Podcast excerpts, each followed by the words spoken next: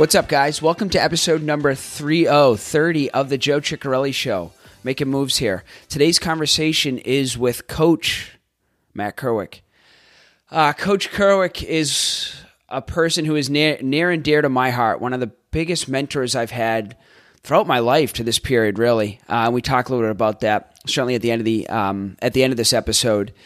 And I want to give you guys a brief background, uh, and we talk about this. But for, I, I know I have a, I'm really fortunate. to have a lot of listeners that tune in from all over the world, and lacrosse is still growing here in the U.S. Never mind in other parts of the world. So I, I want to give you guys a little bit of background of kind of how uh, this came to be. I went to college, uh, some of you would call uni, in Jacksonville, Florida and I joined the club team there. So club's like really laid back, just playing lacrosse, hanging out with some guys, drinking after games, sometimes before games.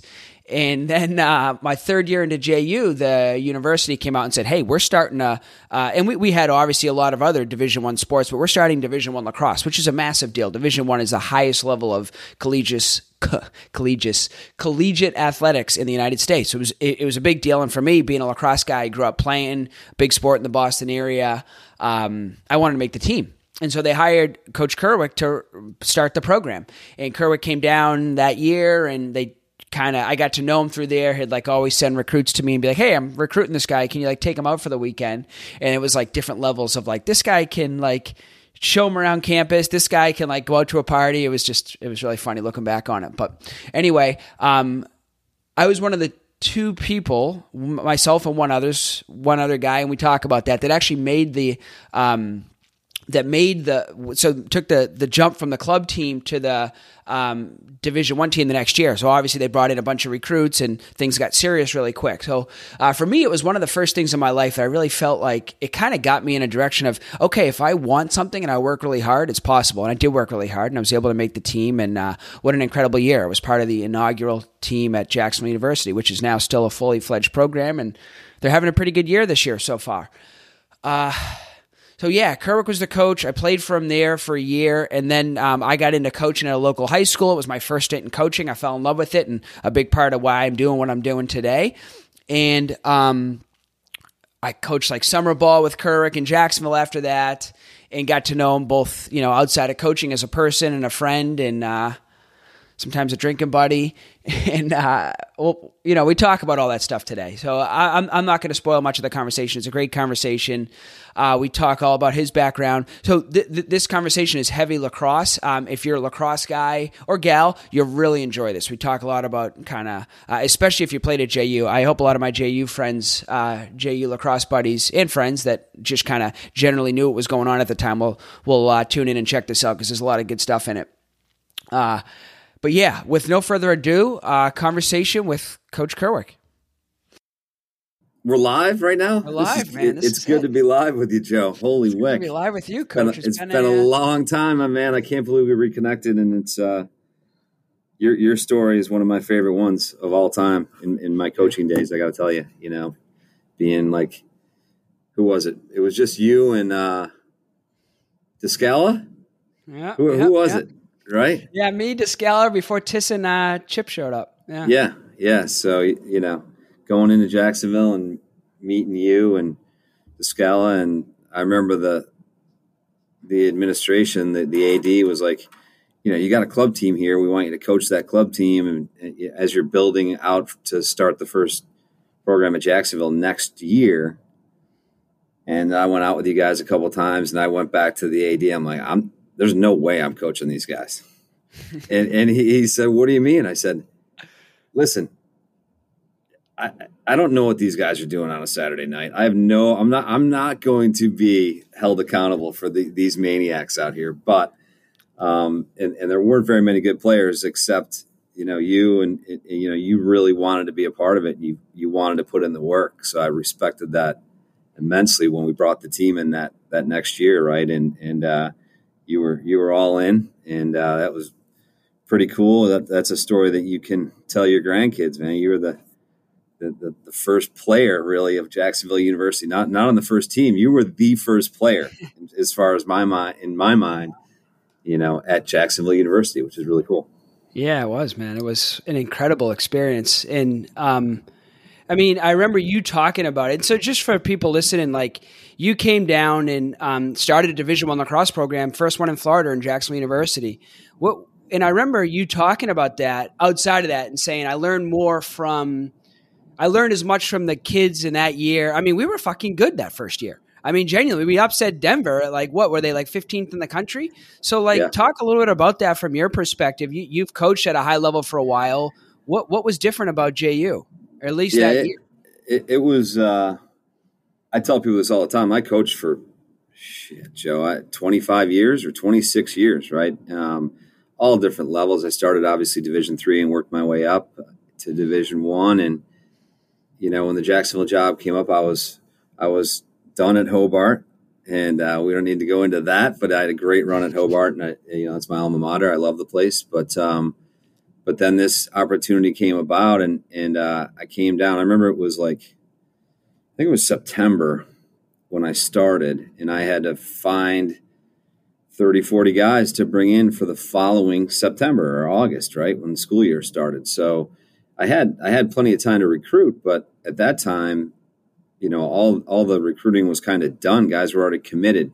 So I had to find a bunch of seniors in high school that hadn't committed somewhere yet, right? And and at that time, most guys were committed.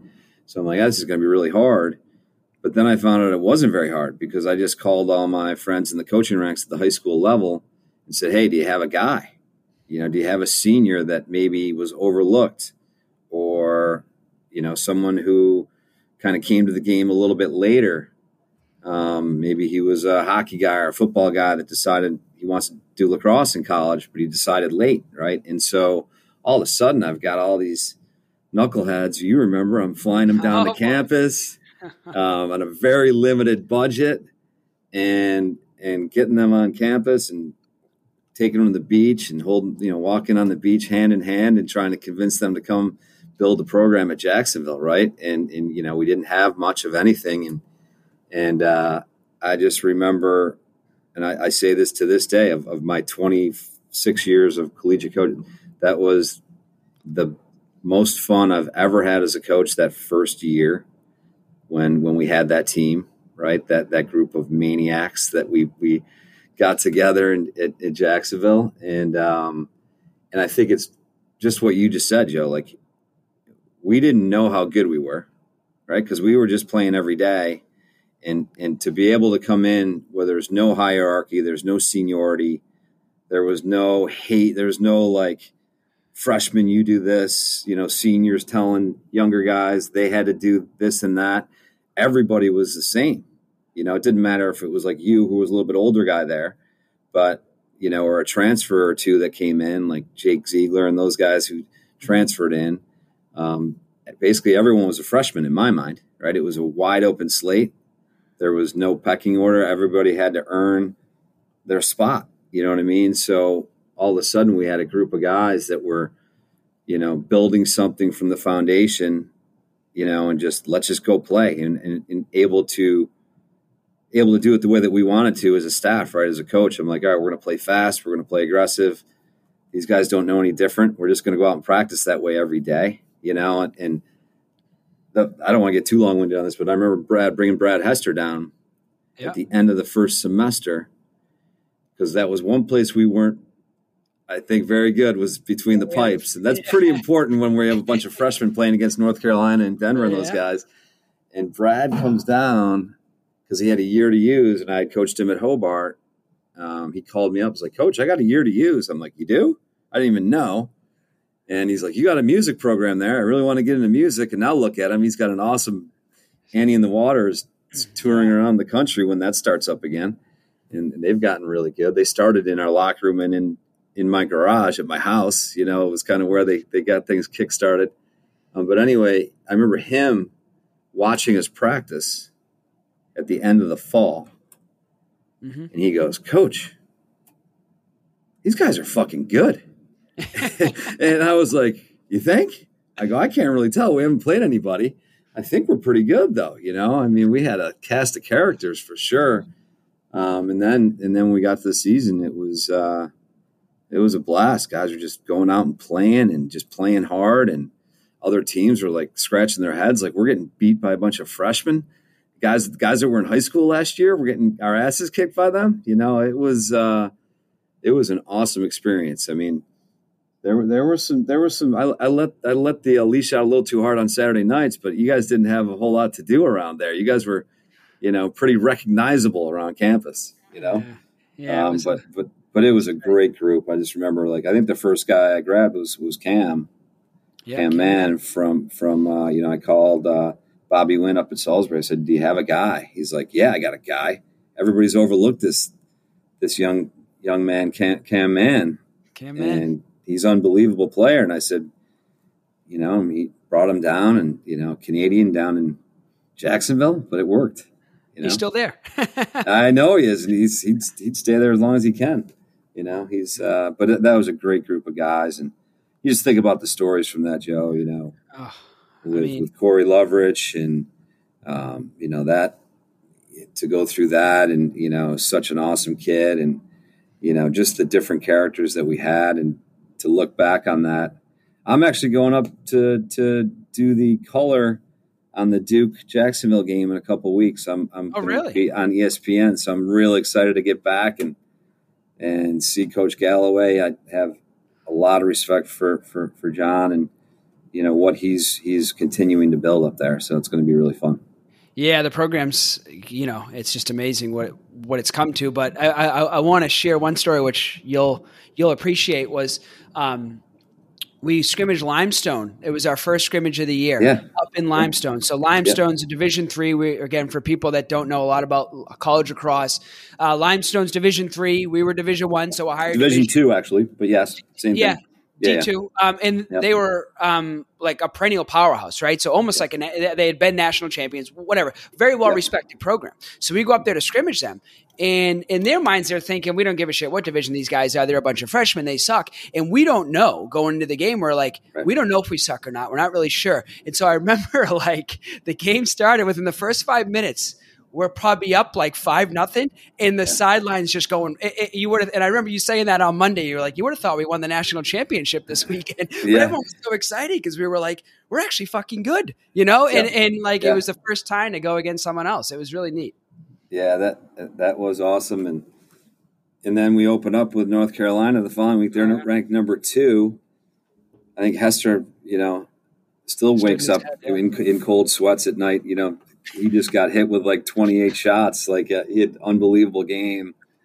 But I remember Joe Breschi looking at me in the third quarter across. You know, he's a good buddy, and they they're they were an incredible team. They were all over us, but we we battled. But uh, I remember him looking over at me and he, he literally looked me in the eyes and he just, Joe, he, he just went basically, what, what's going on?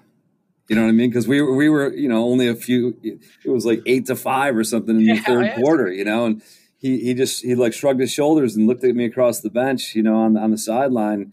And I just put my hands up, palms up. I'm like, I, I don't know. We're just doing, we're doing the best we can, you know, like it's an unbelievable group of guys that were just playing hard and, and learning, every step of the way, and that's why that, that year was so fun. Yeah.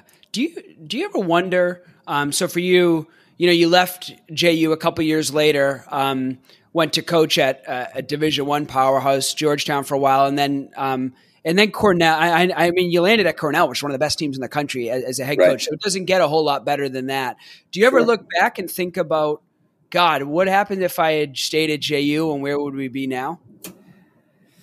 Yeah, I look. You know, obviously, I I moved a lot, Joe. Right? I yeah. you know I, I, I worked at a lot of great places and met so many great people.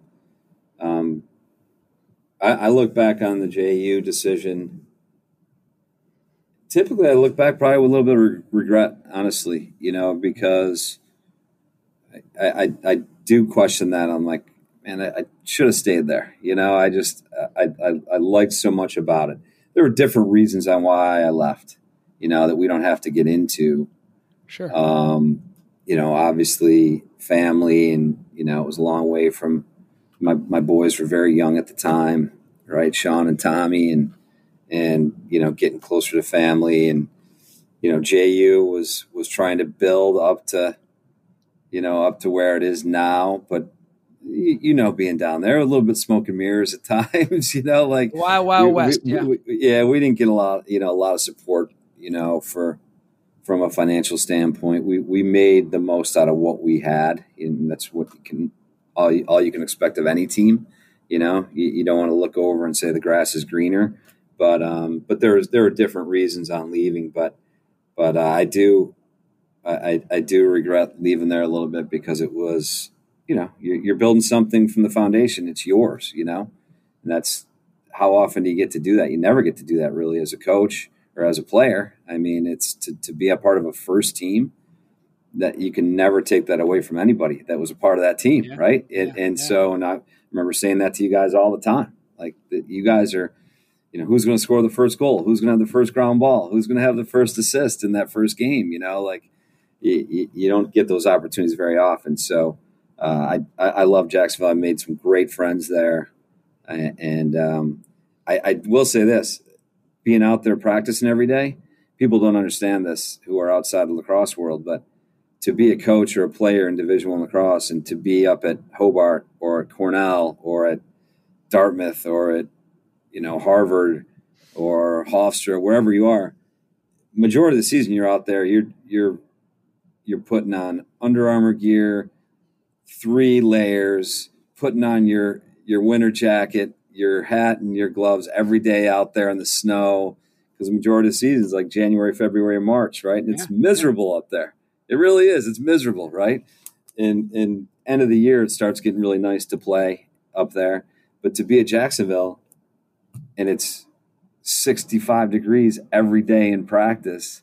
I I remember saying to myself, I will never coach in the cold again right? And then fast forward a few years, I'm fortunate enough to be the head coach at Cornell, and I'm like, there wasn't a day over. There was one year didn't get over 20 degrees one day in the month of February. You know what I mean? You're out there just, you know, freezing every day. So I, I did love that part of it too. It's just such a great place to play down here in Florida. Yeah, yeah. I mean, the sport's growing like wildfire down here. It just, and I think a lot of it's that reason. Kids can play year round. Uh, what, what do you, what, what do you think about? Um, not what do you think, but what talk? Can you talk a little bit about your experience at Cornell? I mean, so again, you know, you started out coaching at the Division three level. You're a guy that your story is you worked your way up. You've been through it all. Um, Cornell is kind of like you made it to the top in a way, right? I mean, like that, that doesn't get you, you. You don't get a lot better than that. What what, what was that experience like for you? it was it was an amazing experience. It's an amazing place. You know, it's really where I wanted to go to school. Um, my parents went there. My older sister went there. Um, I was recruited to play there by Coach Moran, who's a legend. I remember sitting in his office, and all he said to me was, "You know, we like you. We like your game. Um, really wanted to play hockey in college, so that kind of." I wasn't going to play at Cornell. I would have liked to have tried out, but there's no way I would. You know that they're big time. Um, but I remember Coach Moran. He goes, "Big boy, these SATs is that uh, is that the most recent one?" I said, "Yes, sir." He goes, "Yeah, I don't know if that's going to get you in the door here. You might want to look maybe maybe look up at Hobart." So, uh, so he helped me uh, change my my direction because my SATs were you know, not up at 13, 1400. I can tell you that. I, I did okay, but it, it wasn't uh, Cornell material. Even with the legacy of my parents being there and my sister, did- you know, I don't think it was going to work for me. I was a little bit light. He goes, Yeah, you're a little light on these, big boy. So uh, my grades were solid, but, you know, uh, you got to have both to go to Cornell. But it was a great experience. It's an amazing place. Um, just everybody up there is so committed to, you know, being at that level, right? It, it's it's it's a big step to play day in and day out at the highest level of Division One. It it is a big commitment. I think more than people recognize. It's uh, and and Cornell. There's if there's one thing Cornell is, it's a hardworking group of people all across. You know, it's it's kind of the blue collar ivy, right? So it certainly fits. It fits. You know, my makeup and where I came from, but but uh, it was a great experience and you know things happen the way they do and, and it's it's what it is but um, I, i'm really happy to have landed where i am now and, and kind of stepped away from collegiate coaching I loved every step of it, but um, I'm loving this new new venture I'm in now, which is you don't often get to, to my age and get to change, you know, change careers. I'm still coaching, and there's a ton of similarity, but you know, coaching lacrosse, it's like, hey, you know, you play uh, Syracuse on Saturday, you either win or you lose, right? And you can kind of gauge where you're at. You know, now in this world, it's a little bit harder to, to quantify you know, and and uh, I, I, like that too, though. You know, it's kind of a, a good piece to it. Yeah, it's kind of like the more immediate feedback. And I want to talk uh, more about your uh, kind of transition into what you're doing now. But one question that you kind of had said us, you had one thing you said a couple minutes ago was like, you know, Cornell fit my makeup. And when you look at like the NFL and you talk, you look at like Bill Belichick, and Bill Belichick has a coaching tree, and he's got coaches yeah. that coach for him that I go on. and I feel like uh, from and I, I, I'm really curious about this. Is like lacrosse is the same. I guess any sport is, and Dave Urick's kind of a coaching tree in his way, and, right? And that's kind of who you played for and stuff. So, can you talk a little bit about your coaching style? Um, and I'd like to talk. I mean, I want to hear what you have to say, and I'd like to add my notes to how much I learned from you um, as a player. But yeah, I mean, yeah. you you you came from that, and how did that, you know, how did that impact you? Yeah, I, I mean, anybody that that if you don't know Dave Urick, I highly recommend you look look him up. And and uh, he is, you know, he's my mentor. He's the, greatest coach I've ever been around. I've, you know, and he, he kept everything in perspective. You know, you have to be who you are. I think that's the one thing I've learned as a coach. You know, you can't try to be somebody else. You know, you can't try to be. I can't try to be Dave Urick. I mean, he's he's a legend, and uh, I, I could never figure out, Joe. You know, I, I was fortunate enough to play and, and, win four national championships in college under Coach Urick. He actually left right before my for my senior year, right? So I was going into my senior year. I'll never forget the day. I was working up at Hobart in the summer and uh, going into my senior year, and he grabbed me early August, and he and he's like, "Let's go grab a bite to eat." And I said, "Great, coach." And and uh, and he's like, I think I was the first guy he told just because I was there, you know. So he's like, I'm, I'm heading out. I'm, I'm going to build something in Georgetown. And I, I laughed, you know. I, I said, Yeah, that's a good one, coach. You know, because he he had won ten national championships in a row at, at Hobart, and he built that program or continued what Jerry Schmidt had established up there. It's a great tradition in, in Geneva.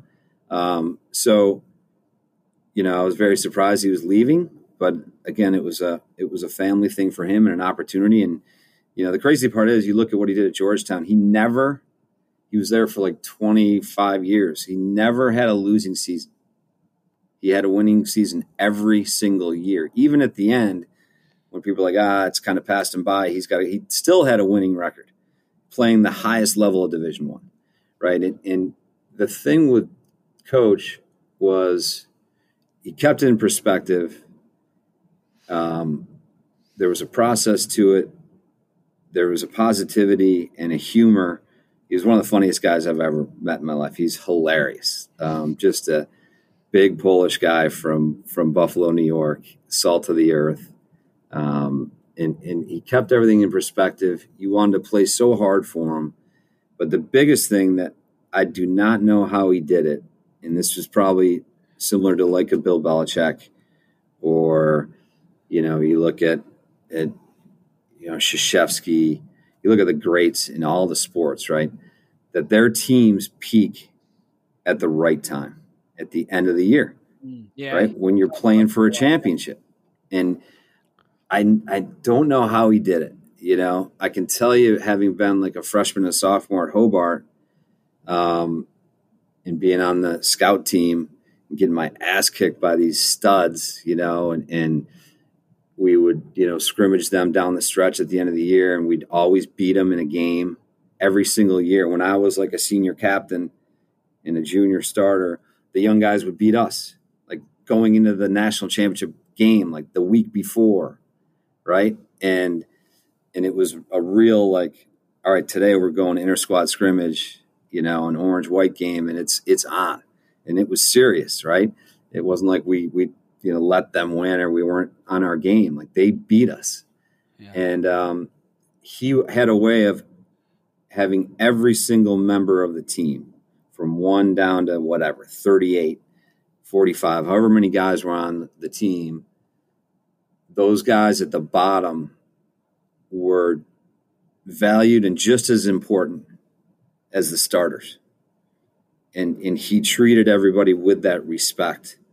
And I think the teams that I've seen struggle is when, you know, you're at the bottom and they don't, you don't really care about those kids, right? Or, and you can say it in an organization like where I am right now with Cross Border Solutions, like we're growing leaps and bounds. And we've got these SDRs or these young, young guys coming out, young ladies coming out of college, and they're dialing 200 times a day and just you know feeding the the the leads up to our our salespeople. You know, sometimes they can be looked at as ah, you're not that important. You know, just do your do your job. You're not getting paid that much. Just do it. Like they've got to have in, in the same respect as you know the top person, the, the top salesperson carrying their bag here. You know what I mean? That's what I think. And and so I've always tried to carry that from what I learned with Coach Urick that every single person is is just as important as the other, and you want to recognize that too. You know, you you know, I hope I, I did this like recognizing guys in practice at the end of practice. It's a simple thing, but if Joe Chick is the whatever seventh attackman or whatever you were that day, you know, out of out of you know out of the group, you're making plays and hustle plays. You recognize that you know, and the more you can do that, I think people uh, people want to know that they're valued, right? And and I think that's that's something that Coach Urick did better than anybody I've ever seen, and and and and he kept it in perspective. It was never you lose a game, you know. He's like, well, if that's the worst thing that happens to us today, then we're in a pretty good place, you know. It's just a game, right? And and it's more about the process and just trying to be be the best group that you can be, right? And I know everybody uses that now to be the best version of yourself and all that happy stuff, but it's true. Like just be be the very best you can, and if you if you do, then you're gonna you're gonna have success or you're gonna win games, right? You know, whichever wherever you're putting that. Yeah, and there's a lot of discipline, I would think, um, and I would know because you know I got out of playing for you, and then I coached, um, started my you know started a high school program there, and coached and did that for a while, mm-hmm. and really enjoyable times. But you know, to your point here, um, it takes a lot of discipline as a coach to do that. And I can share a good example of that. Is so for me, I wasn't one of the top attackmen at JU. Um, I was, you know, on the on the on the other side of that. And one of the things you had always said is we're evaluating every single player every single day. And so for me, right. towards the end of the year, I had shin splints. I'm like, I'm not playing much anyway. Like I'm just gonna fucking dog it. And then I dogged it for a couple days that week, and then at the end of the week, I didn't make the travel list.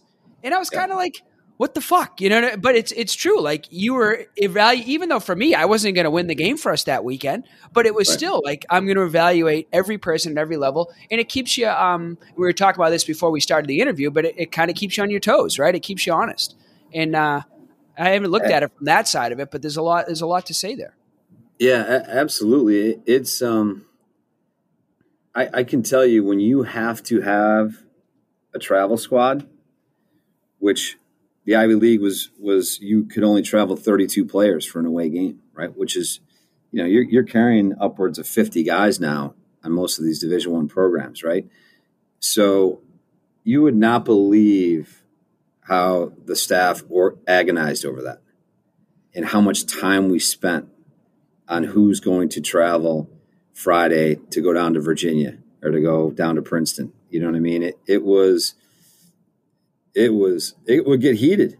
You know, the staff would be you'd be fighting for your guy sometimes because it's like, well, he's he might actually get in the game, even though you're only probably going to play like 22 guys in a game, right? You're, you're traveling 32, which is plenty, but you know, you want you really wanted to value what you just said. Like, think about like, hey, did you see him Monday and Tuesday's practice, what he was doing, how hard he was playing right to the end. Did you see him in the strength training, you know, this this morning that we had?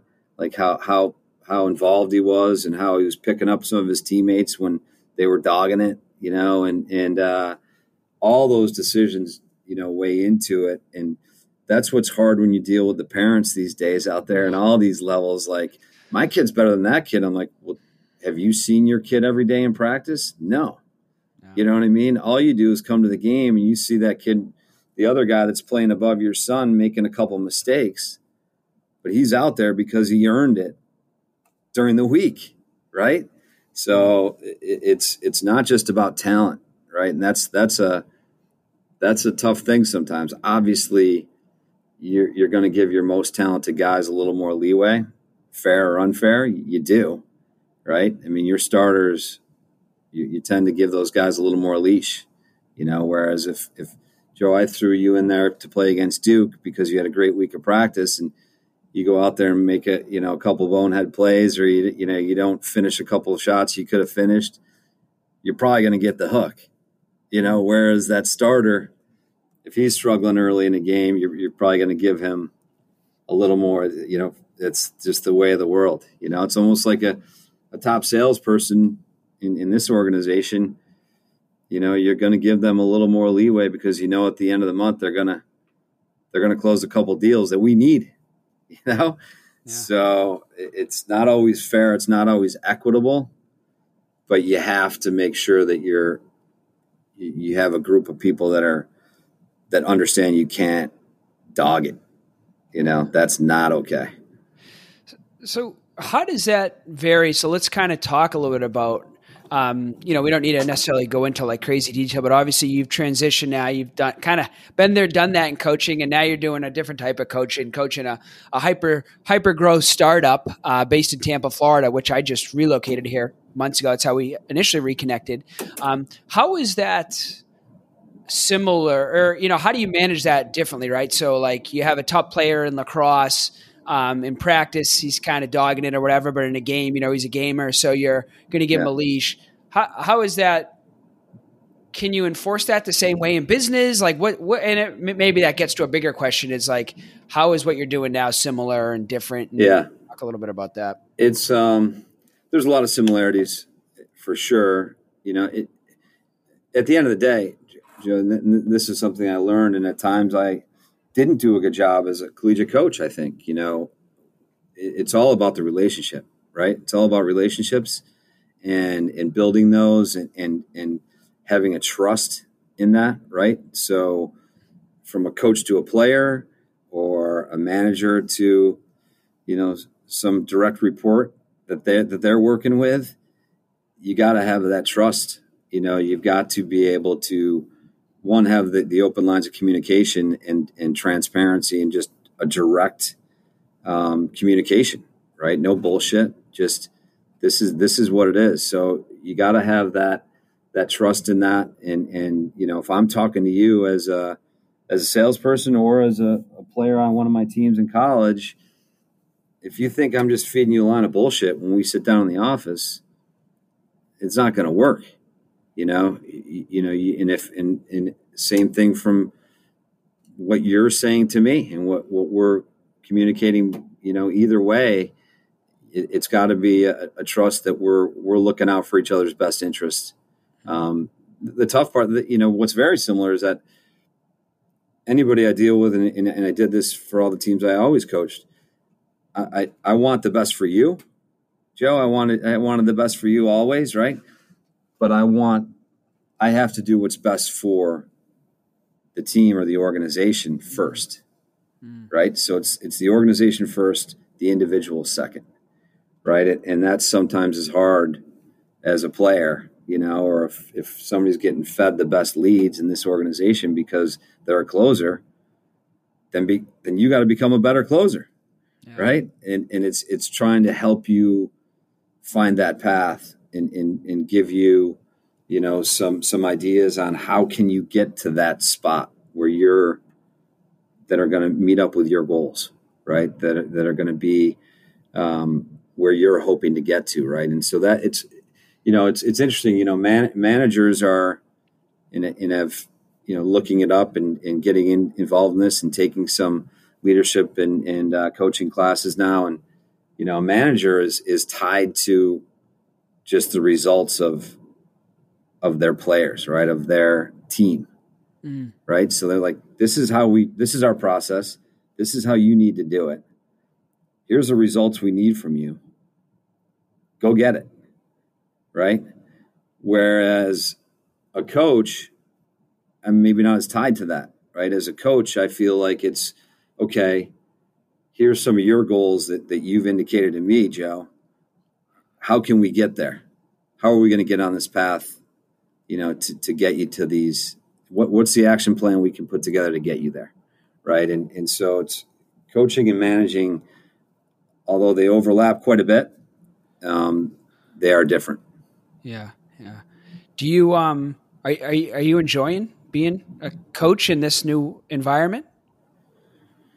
Very much so. You know, yeah. I, I, really enjoy it. I, I, you know, I do a lot of the team stuff, and and and uh, you, you, remember I do Tuesday trivia with all the teams. I used to do Tuesday trivia out on the field, right on Tuesdays, just yeah. some some meaningless question, right for push-ups. Um, but uh, you know, there's there's a there's a lot of similarity when I see these groups succeeding. I, I get the same rush that I that I got seeing uh, Nick Scalzo get dogpiled after we beat Denver, right? When when uh, everybody jumped on him after in the fourth overtime.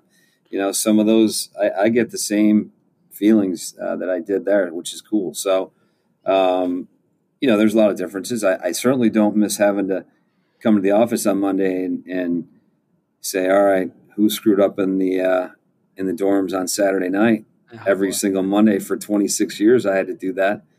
I do not miss that at all, right? So uh, that's one piece that can't believe the cloud that was over that that go over every coach's head. You know, it's it's a seven day a week, twenty four seven job. You know, being a collegiate coach, and people don't understand that, right? It, they're they're not they're not firing a uh, economics professor for a few guys really, you know, making some bad decisions on a Saturday night, but they're firing a lacrosse coach. Yeah. You know, so yeah, it's a little, little different world. True. Yeah. You know, so I don't I don't miss that at all. But but yeah, I I really enjoy the. It, it's interesting because you know some of these guys that I'm working with here and, and young young women that, you know, a couple of them are like ah you just you're just going to make it about, you know, something related to athletics. And and I said, and you know, I'm not an athlete. I never have been an athlete. I just you know, I've always gone this direction academically, and and I said it's it's not true at all. Like the people who succeed in sales, Joe, you know, it's not about being an athlete; it's about being competitive, mm. right? and that that's you don't have to be an athlete to be competitive, right? So um, you just try to get people to uh, who are competitive to to you know stick to the basics and stick to the process and and uh, if you do that, you're going to succeed. And what what do you notice? Do you think so? If you had to take a step back here, and you looked at the top performers at cross border uh, on the sales side, or really anywhere, but I know it's this. You're very involved with a sales organization. What if you had to kind of run like a stream through the top performers? What do you think the what's the theme that a lot of them contain there that allows them to kind of rise above the rest? Yeah, I think there there are definitely certain traits that succeed here. I I think that the neat thing about being in this world, as opposed to you know coaching at at Cornell or you know the U.S. national team or you know any, any level, a lot of similar personalities, right? I mean, they're all you know you got 40 guys that are all pretty driven the same way, right? They they they want to be the best. They want to they want to win. They want to succeed. You know, they're all um, it, it, in a similar way, they're all pretty much type A personalities, right? Yeah. Um, which I think, you know, certainly in sales organizations, type A's are, are the ones that tend to succeed, right? So um, I just think it's a it's a driven person, smart person here, right? You got to be very intelligent. You know, there's a lot of nuance to kind of what uh, we do here. So you got to be intelligent. You have to be a great listener, right? I think that's one thing that is lacking in a lot of people, right? You, you, you, know the old line, right? I have, I have two ears and one mouth, so I should listen twice as much as I speak, right? that that's not easy for a salesperson, nah, right? easy for anyone.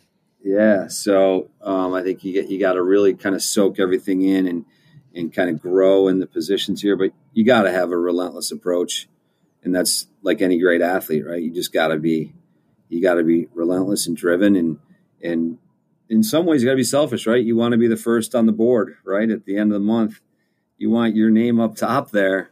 Yeah. Um and and let's let's call it as it is. You, you got to want to make money right? You got to be driven by by that um you know to to uh to work at these hyper growth places. And and so really i think driven and and uh relentless are the the two mindsets that come come to life here. Well, what do you feel like for you was the biggest surprise? So you probably came in, you had your thoughts and opinions on what you thought this I hate to use the word the business world, but you know, doing something like this, like you said, it's pretty significant career change at this stage in your life. What what's been the most shocking that you were like, wow, I would have never expected this to be like this? Um, yeah, that's a great question, Joe. I, I, I, uh, I think it's a pretty easy answer for me. I, I probably believed that it was more selfish. You know, I, I'm I'm used to being a part of, you know, team oriented groups, right? A, a, a, group that wants to go out and compete and win a men's league hockey game on a Monday night, right? You know, or or, or you know, win a national championship as a as a lacrosse program. And and there's a, a, a huge collaborative piece to that, right? And and recognizing your your role, accepting that role, and then working together as a group within that role to su- succeed, right? So to me, I, I, maybe didn't expect that as much. You know, I, I expected to be kind of selfish people that are just trying to Every make as much. Yeah. yeah, a little bit more. You know, I'm not going to share my ideas because I want to be number one. I want to I want to make the most money here. I want to have the most sales. You know, I'm here just to make money. Which, yeah, you have to be driven by that a, a bit, but but it. I was most impressed with the the collaborative piece to this organization. I don't know if it's like this everywhere. I would think it probably has to be right. If you're in a in a place that grows this rapidly and has the success that we've had even through the vid, right? Through COVID, yeah. right? Uh, we we've had great success and hit our numbers almost every month, and um, you know, the only way it happens is if people are willing to help and share what they've learned. Like for a younger one, younger salesperson to come in and to be able to to swing some deals early, it only happens because, hey, Joe, come. I got a call right now. Come in. I need your help on this one you know what I mean? Like, I'm not sure what I don't know all the all the ins and outs of this, but you've been through it. You know, you're a veteran around here. Can you help me out? Even though you know that if we close it, it's that chunk of change is coming to me. Um, it was it was very collaborative and very open in sharing of ideas, um, and just really the, the pace of things here. I'm not used to that. Colleges are very antiquated. Yeah, a lot of red tape you know, you, you get you got a donor that wants to build that that that you know Jacksonville locker room that was built right? And that, that facility that was finally built that I was promising guys were gonna it was gonna be built in you know I, I, go I don't I, I, go I don't know when I, I can't promise you when. I made that very clear. I don't want any of the boys listening here saying that I, I guaranteed that they're gonna have a sweet locker. Room I never guaranteed that. But um but the you know, it just takes so much time. Like you could find a donor that's willing to give a million dollars and it still would take four years at colleges to get shit done. You know, here you want something done and you have a good idea. They're like, let's go, let's do it. Right. And, and they're just so open to, to new processes, new ways. And if it doesn't work, we can always go back to what we were doing. Right. That's the one thing that's very different in this world for me, right? Um, yeah. Things are things can be a little bit um, erratic, right? And change happen really quickly, and processes change when guys get comfortable. And now we're going to go this direction. I'm like, man, they changed it. Somebody brought it up at lunchtime, and we're changing it for this afternoon. You know, like it's, it's uh, and and that's been that's been really kind of eye opening for me to see. Like, uh, this is how this works, right? So yeah, yeah. What a great thing to what a great opportunity for you to be able to kind of see things. And I mean, yeah, I mean, it must open up your eyes in a lot of different ways. Yeah, a- absolutely. And, and, you know, the other piece too is like, you probably remember me saying this all the time. I'm like, look, this isn't for everybody. It's, it's not easy, yeah. you know, like, you, you know, we didn't, I don't think we were nearly where we needed to be. It's one thing I've learned maybe after I left there, you know, with like the strength training and those things that we, you know, we didn't have a lot of facility wise, but, you know, like you got to get up and do the work, right? You got to, you got to, you got to get the lift in. You got to, you know, put in the time on your own. You got to watch film. You got to do all those things after doing your school work all day long. And it's a long day, right? And, and, uh, you know, that, that's, that's one of the things that, um, you know, you can't cut corners, right? So some of the people that have failed here, and, and it's okay if, if you're not into that hyper fast, got to be quick on your feet. Change happens a lot. Like you go through interview process and everybody's like, "Oh yeah, I love change. That's I had it at my last job. Uh, no problem. Yeah, I'll fit in there great." And then all of a sudden, two months later, they're in my office like, "Why are we changing all this stuff?" And I'm like, "Hold on a sec. Remember in the interview when you said change? Yeah, no problem. Like it, it's it, it's it's got to be part of who you are if you're gonna say that in an interview, right? You know, you, you can't just try to get the job. You know how that stuff works. I mean, there's a lot of bullshit there, but but the uh, you know, but it's also okay if it's not for you, right? Like I tell guys all the time that I coach, like if if you can't do all this, because that's the bare minimum, right? If you can't do, if you can't get in the weight room the way that you need to and commit to it, if you can't watch the film and you, and you can't you know, be a great teammate and, and a, you know, take the role that you're you've been given to by the coaches, right? Because right or wrong, the coaches make the decision, right? You know, if you if that's not for you, that's okay. It doesn't make you a bad guy, right? But you need to step away, you know. And, and it's the same thing here. If if you can't if you can't keep up with this, it doesn't make you a bad person. Just change, right? So so certainly people come and go a little bit quicker in this world than I'm used to. Yeah. Yeah. You know? So that's crazy, you know, because it's, um, people get cut from a lacrosse team at the mm-hmm. beginning.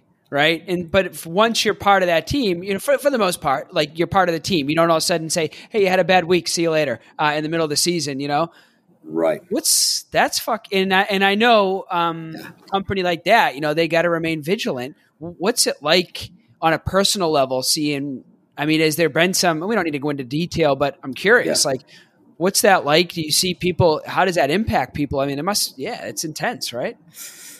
It, it is. that that that's hard for me and that's probably part of my personality. Yeah, prob- probably part of the reason why I wasn't as good a coach as I maybe could have been at times um, back in the day is that I'm probably too loyal and too nice at times. You know, I, I think you got to make those tough decisions. You know, and if there's no use wasting time, right? And and and what I mean by that, you know, obviously from both sides, don't want to waste your time. You know, if you're not going to succeed here, I guess the the challenging piece for me as a coach is I'm like, I know we can get you there. Yeah. You know, see like we can, we, right? yeah, we see your potential. We can get you there. We brought you in here for a reason. But you know, my my bosses, the the, the guys that founded this thing, they are a little bit uh, yeah, a little little bit more direct and and and quicker with with that. Like it's not that guy's not going to work or that yeah, you know, it's not going to work out. Let's just you know, just just give make them let them off the hook a little bit and let them go find something they're going to do better at. Right? You know, so it's looking out for the best interest of, of both sides of it. And, you know, you can't, you know, you can't, you can't make them a, a great performer if they don't have it, you know? So it's, it's hopefully you can figure that out pretty quickly. And then if you can't, then maybe it's time to move on. Yeah. Hmm. I, I got a list of a couple other questions that I want to throw at you, and they're kind of rapid fire. Is that cool? Cool. Uh, and this is just going to come off the cuff, but what are you most proud of yourself for? Wow. Um,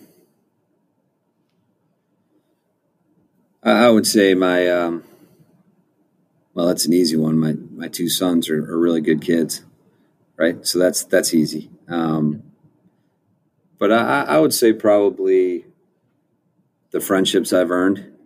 I've a lot of friends. Yeah. You know, probably probably way too many, but I have a lot of friends. So uh, the friendships I've earned and the relationships I've, I've built.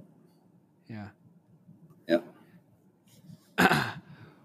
what do you wish you could tell yourself, um, or if you were to go back when you were 25, what's the advice you have? Oh man, you know, getting into this now, you know, I, don't have any regrets. You know, coaching, I loved it. I had some amazing experience being a coach. Kind of looking back on now, I'm like, man, I kind of wish I did the the Wall Street thing, you know, or, or this, you know. Um, but I don't know. I don't know if I would change it. You know, I don't know. That's that's a tough question. I, I I've I don't have any regrets. You know, yeah, some some personal decisions I've made haven't been the best. You know, that's that, that's something that uh, I think anybody could say, though, right? Sure, sure, and and you know, I I kind of want to ask you a little bit more about this because. Um, you know, we can't change. You know, we, we all say that, right? And any smart person, if I change my path, I wouldn't be where I'm at today, and I kind of like where I'm at today. So cool, yeah. done. But I mean, fuck, man. When I graduated college, I wanted to be Matt Kerwick. I mean, I'm like, I just want to fucking wake. Every time I w- was around you, you were happy. You made everyone else happy. And to me, I mean, a big part of that's your personality, but part of me is like, he just does what he loves every day in lacrosse. So it's really interesting for me to hear you yeah. say the Wall Street thing. Is it a is it a money thing? Um, in or is it what what? Yeah, what's behind that? That's interesting. Um, yeah, it, it, it probably is it probably is mostly driven by you know the the the success I, I feel like I could have had. Yeah. You know, doing yeah. really well in that world. It's probably just that. Um, yeah, I, I you know, you, you, know my favorite quote: "Every day's a holiday, every meal's a banquet." A right? Yeah. That's it. And I, and that's not bullshit. Like I, I, I try to approach every day and like just be fortunate and enjoy it and try to make the most of it. And uh, you know, are, are, are you going to go through peaks and valleys? Yeah, I mean, everybody does, right? But but I, I just uh, I, I, love being around people and seeing people succeed. You know, so I don't know if I would have changed much because I saw that my whole career, and I'm seeing it in this career. You know, so uh, that that's I appreciate you saying that. You know, I know we're both five foot seven, super fast guys. You know, so so we can relate to each other. But um, you know, good stuff. Yeah, uh, it's uh, the other. What's interesting about your advice, and it's a really good point. And uh, if I was maybe not 20, even at 25, you know, if I'm someone young and I'm listening to this, the one thing I do really pick out from what you said is like, think about if you're going to be a hard worker and you're a smart person, put yourself in a situation where you can make a shit ton of money because why the hell not, right? So it's like when you pick your industry, and this is just my opinion, maybe you agree, maybe you don't, but it's almost like when you pick your industry, and all things being the same, why not pick an industry like banking? Because there's just more money in it and there's more profit. So if you're going to work your way up, you're probably going to just make a shit ton more money doing that than working in a different industry that just doesn't have as much money. So there is strategy to that. Um, I think there's that's what you raise. At least what I'm taking from that is, is, is that right. Like there's a lot of ways to impact people. Um, in some way, you can quite frankly just be more successful financially by just being a little bit more smarter about what you do. And that's not a good, that's just a choice, right?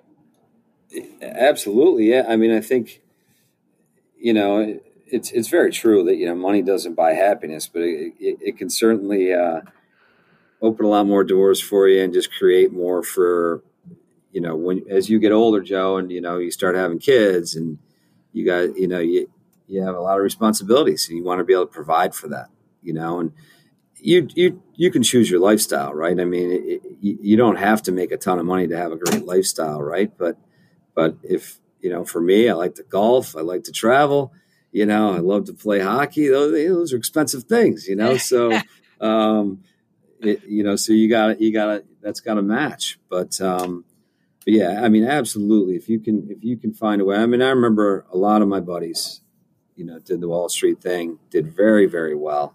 A few of them did extremely well, and, and we said it all the time. It's like if you go down there and you grind from 22 years old to 32 years old, and you can stick with it, right? Those first four or five years where you're you're in the office at six and you're leaving at midnight, you know, if you can suck that up and do it, those guys are set, you know. Um, and but then looking back, they they were always like, man, you get to do what you love, Kermie. It's unbelievable, you know. Every day, you're, you know, and, and you know. But then I look back at that and I'm like, you know, you know, my my my ex uh, Mary's, you know, best woman ever, the best mom ever. You know, she's like, this is nuts what you guys do as college coaches. She's like, it's every day, you know? And I'm like, she's like, on a Sunday, she's like, I didn't think you had to work today. I'm like, I, I don't. I'm just going into walk a recruit around for two hours, then I'll be back. You know what I mean? To the house. And, and, and she's like, that's working. you know what I mean? Like, and I'm like, no, no, it's just for a couple hours, you know? So it, it's, uh, it's all relative, you know, when you're a younger person to look at um, so pick something that you absolutely love, and if if you're fortunate enough that it's uh, something that you can crush it, take advantage of that, right? Yeah. Um, and if you have an opportunity from, you know, your bosses or whoever you're working for to to maybe move to a different position in that company, but you really love what you're doing, do it, right? Learn that other area because you can always go back to what you were doing right? And and you know, there, there's a reason why these hyper growth places are. And our boss, my boss says it here. The CEO says it here all the time. If you're in the same place that you were in a year from now, if you're in the same seat, it's not a good sign. Yeah. Right. You should be you should be advancing and learning and growing and, and learning some different areas of of of this business. Um, so you're you're able to you know, down the road, do whatever you want to do. Yeah. Um, I got one more for you, and it kind of builds on what you just said. Where do you see yourself in 10 years? Um, playing a lot of golf and still playing two days a week, men's league in the 60 and up division. So, uh, hopefully, I, I, don't know. I don't know if I'll be retired at that point. I hope so. Um, but uh, I, would love to. I'd love to kind of stay in, in in this world and what I'm doing, and you know, if if it's with a company that's that's an upstart and, and they're looking to build a culture, you know, I, I would love to uh, stay kind of in this world and in, in, helping a, a place establish a culture that they that they want that is positive, successful, um, thriving, and and uh, you know hopefully growing the right way. Yeah, I love it, man. If yeah, uh, man. If um, someone listening to this is like, "Hey, this guy's the fucking man," I want to reach out to him. How do people? Uh, how do people find you, or do you want to be found? I tend to. A couple, couple of my friends call me Houdini because they never know where I am. Um, but uh, absolutely, I mean, I, I, I, you can they can call my pager or they can fax me, Joe. That's you know whatever you want to do. Um, no, they they can they can reach out to me. You know, if you want to provide my email or my cell number, I don't care. Cell number is fine. Um, and you're on LinkedIn, out. right? Yeah, on LinkedIn. Yeah. I don't go on it as much as I should, but I, am on there. Uh, pretty, pretty bare bones, but uh, but yeah, at, by all means, reach out on LinkedIn and and um, you know look at we're, we're I can tell you this. You know, I'm not trying to use this as an advertisement, but we're Joe. Joe knows. I mean, I, I got to tell that story, Joe. It was hilarious about what a few months ago now. You know, you, you pinged me out of the blue, and you're like, Coach, are you at Cross Border Solutions? Because there's a Matt Kerwick at Cross Border Solutions. You know, I was looking at their stuff, and uh, he's like, "Is it you? That can't be you." And I'm like, "Oh yeah, that's me." So uh, it was out of the blue, and it was great to reconnect. But, um, but yeah, so if, if anybody, we're, we're growing really rapidly. When I started a year and a half ago, we were at 80 people. Now we're at over 400, and we're going to over 600 by, you know, April. So we we are looking for people that are uh, looking for opportunities. Salespeople mainly. Um, it's all over the all over the map. You know, we've yeah, we probably sales is is the biggest opportunity. You know, younger younger people, if you want to be a come in the door as an SDR, which which uh, or BDR they call them, right? We call it SDR here, but you know, you're grinding on the phones, and we we provide an amazing service to to these companies. It's a necessary service, so it's not a hard sale. Um, and uh, you know, then then the account execs, but we've got you know client customer success as well. We've got engineers, we've got economists, we've got there's there's a lot of different opportunities here um, because we are growing really rapidly. So it's it's been yeah. pretty pretty cool so from my perspective, the story is um, I got reached out to on LinkedIn by a recruiter saying, "Hey, I have this really awesome opportunity in Tampa, hyper growth company, cool." So I end up uh, um, researching the company, and so I didn't, I, I, didn't even know that you were in Tampa. I, I don't think. Um, in the last I heard, you know, you were still coaching lacrosse. All of a sudden, yeah. I'm just googling through like people on the company. I mean, on LinkedIn, and all of a sudden, I just like see your see your headshot, and I'm like, wait a second. So I click on it and I see Matt Kerwick, um, sales performance coach at Cross Border Solutions.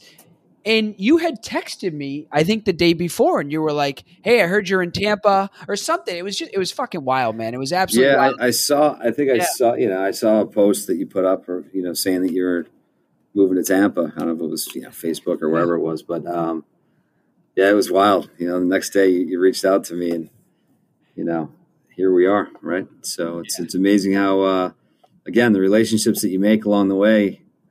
Um, it, it's what it's all about to me. Yeah. Yeah. Well, thanks for coming on. Look, I mean, just for me to say, and I've said it to you before, but um, you know, you've always been a massive mentor of mine. I mean, it just the the ability to do what I did at JU really was a life changing moment for me. It was the first time in my life I hmm. felt like I kind of worked hard at something and then it actually paid off. And to be able to learn from you and then learn from you when I was coaching, it was just yeah, you become such a mentor to me. So it's it's cool that um, we get to stay in touch through this, and I get to continue to pick your brain, man. Yeah, that that means a lot, my man. I uh, again, it's it's the impact that you have through coaching. It's you know you you can you could talk about some of the stories along the way there. It was unbelievable, right? I mean, it's you, you don't remember the the wins and the losses. It's it's the little things, the little you know the bus trips or whatever, or the you know who knows what it was at JU. We had a lot of experiences there, right? But uh, but just those those those times in between, and you know, guys freaking almost blowing up the dorm that first year. I mean, everything was just uh, it's it's all about those those moments, you know, through time, and that's that's that's what matters.